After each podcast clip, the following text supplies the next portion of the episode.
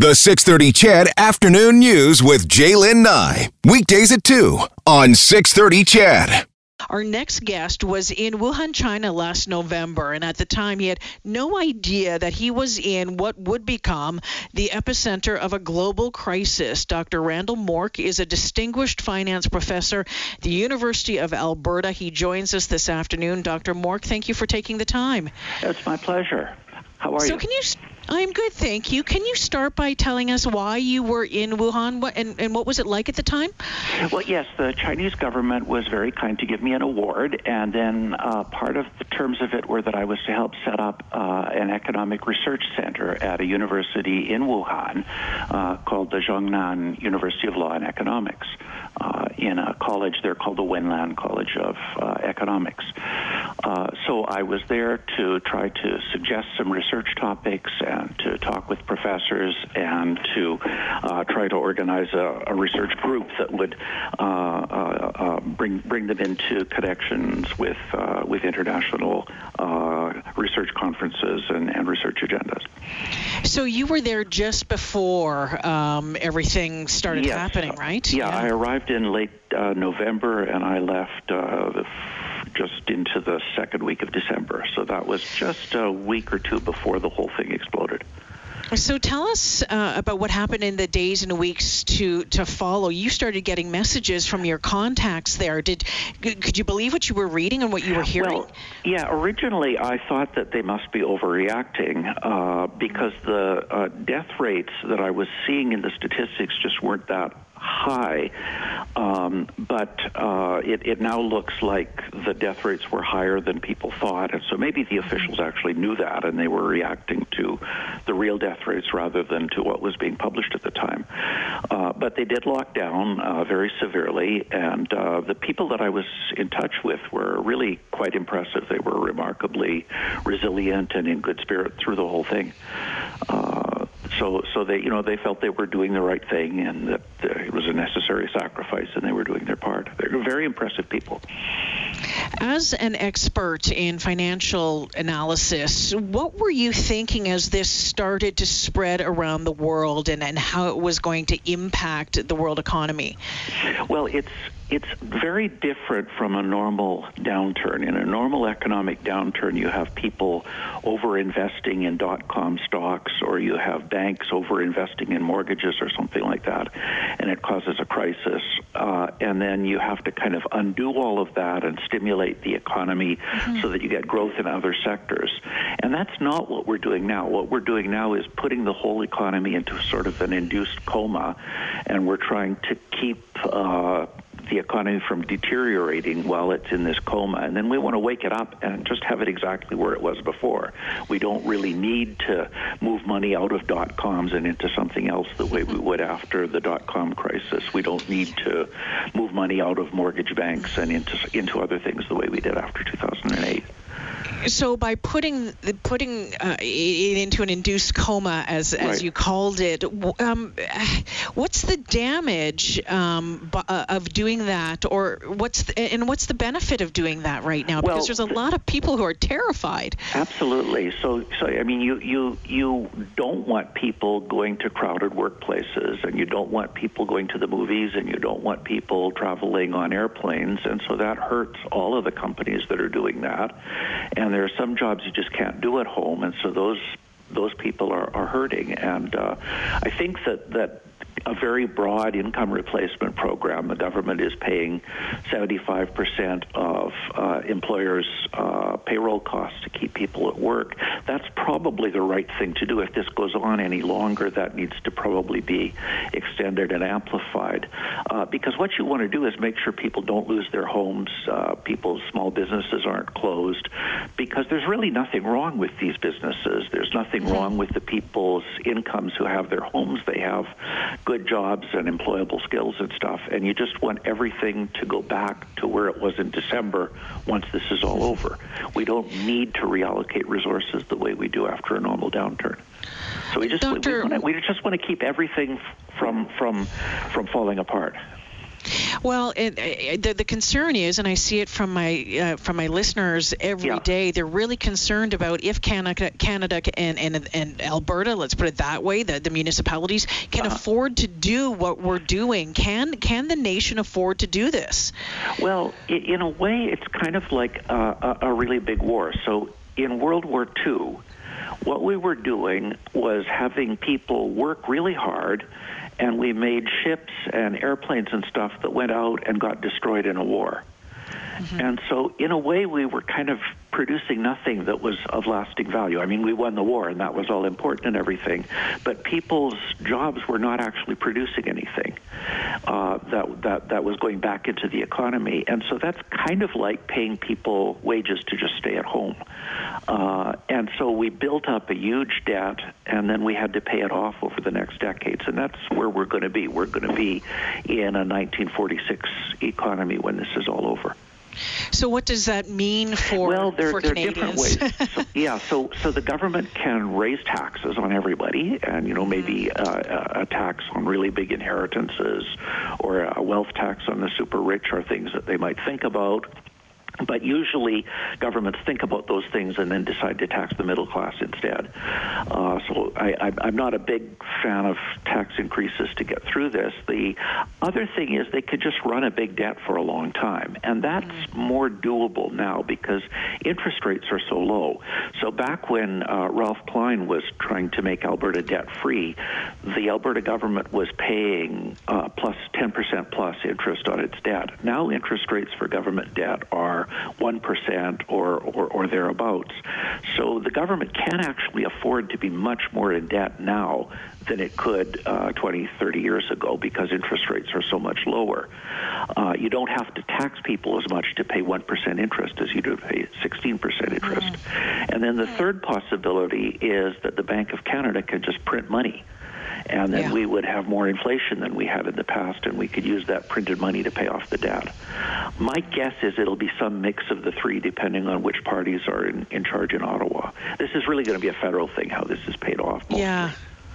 It, it must be, you know, considering what you do for a living, it must be somewhat fascinating to, to be watching this and, and see how it's unfolding and, and how we're going to wake us up from this from this coma. Yeah, uh, it, it, it, it is. There are going to be economics papers written about this for the next hundred years, I think. Uh, but but uh, you know how uh, w- and when we get out of it, I mean, you know, we a, a vaccine. People tell me is. Uh, even if we get what is unlikely to be 100% effective, uh, and so maybe there'll be a, a cure for it that would be kind of the way there's a cure for AIDS in the sense that you can take pills to make the the, the virus not not be uh, terribly damaging, uh, or maybe uh, even we could we could if we got tests where you could just test yourself every morning and in a test that you did at home that took five minutes and something turned purple if you have COVID, then you know whether you can go out or not, and it's just that simple. If you if your test turns purple that day, you have to stay home. That kind of thing could also open the economy very quickly. When I was talking to uh, another uh, financial analyst uh, last week, and he suggested that uh, capital investment was going to be key to, to recover from this. What are your thoughts on that?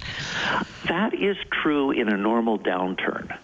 Um, I'm not sure it's true now. So in a normal downturn, what, what often happens is that there's been too much investment in the wrong thing, in uh, in in dot com companies or in mortgages or whatever, and then you need to have that investment moved out of those sectors and into other things that can create uh, more real jobs to make up for the the past bad investment. Um, this time it's it's different. We don't really need that. What I think, what I'm watching for is is an increase in consumption again.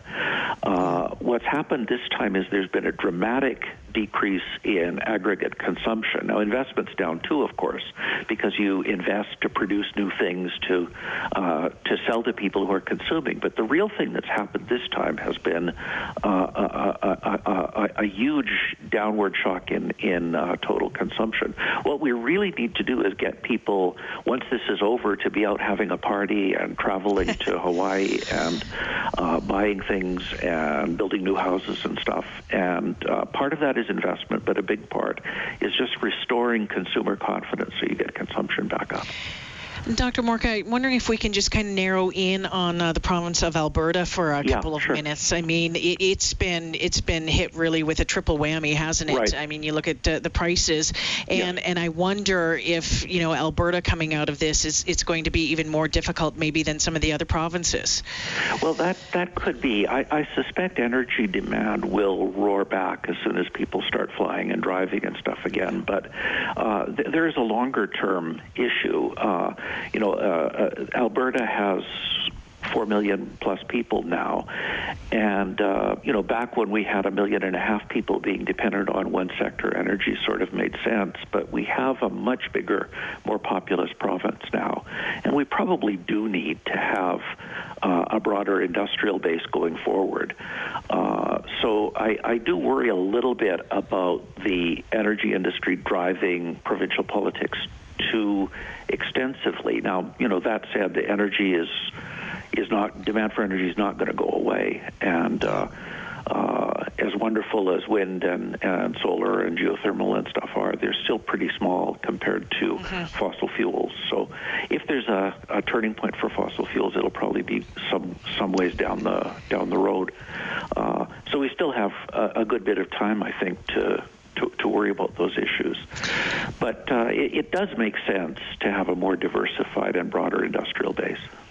Before I let you go, I, I'm wondering um, your your contacts in China, the people that you've been back and forth with Yes. over the past uh, while. I know some of the restrictions have Mm-hmm. been lifted. They're starting to, to to get back out there. Can Right. you can you tell me what they're saying about what it's like there now? Well, some parts of Wuhan are still under lockdown, and some parts you can go out, but it's still fairly restrictive. So they're kind of, for them, getting out of lockdown means being kind of like we are now. So they were Okay. actually confined to their apartments. That's right. And uh, they, even with masks and stuff, they weren't supposed to go out except in extraordinary circumstances. So for them, coming out of it means getting to kind of where we are now. And the Chinese government has been using cell phone apps to track people to make sure they stay in their apartments. Uh, so you have to have an app on your cell phone, and you have Yeah. to carry your cell phone with you. And the advantage of that is that then, if the government knows that somebody got uh, the coronavirus, they can go back through the cell phone records and find all the other people who were within, you know, 10 meters of that person in the last two weeks and warn them that they might have this. Uh, but uh, there, there is a, a kind of a, an intrusion into personal privacy that I think in Canada might uh, have a lot more objection than it has in China. That uh, tracking system is still operational. Yeah, and uh, Dr. Hinshaw saying that a voluntary tracing app is coming soon for Alberta, so it will be interesting to see how that uh, how Mm-hmm. Yeah. that unfolds. Dr. right. Mark, I want to thank you for joining me this Oh, it's my afternoon. I pleasure. really appreciate your time. I really Yeah. do. Thank you so much. Okay, sure. Bye.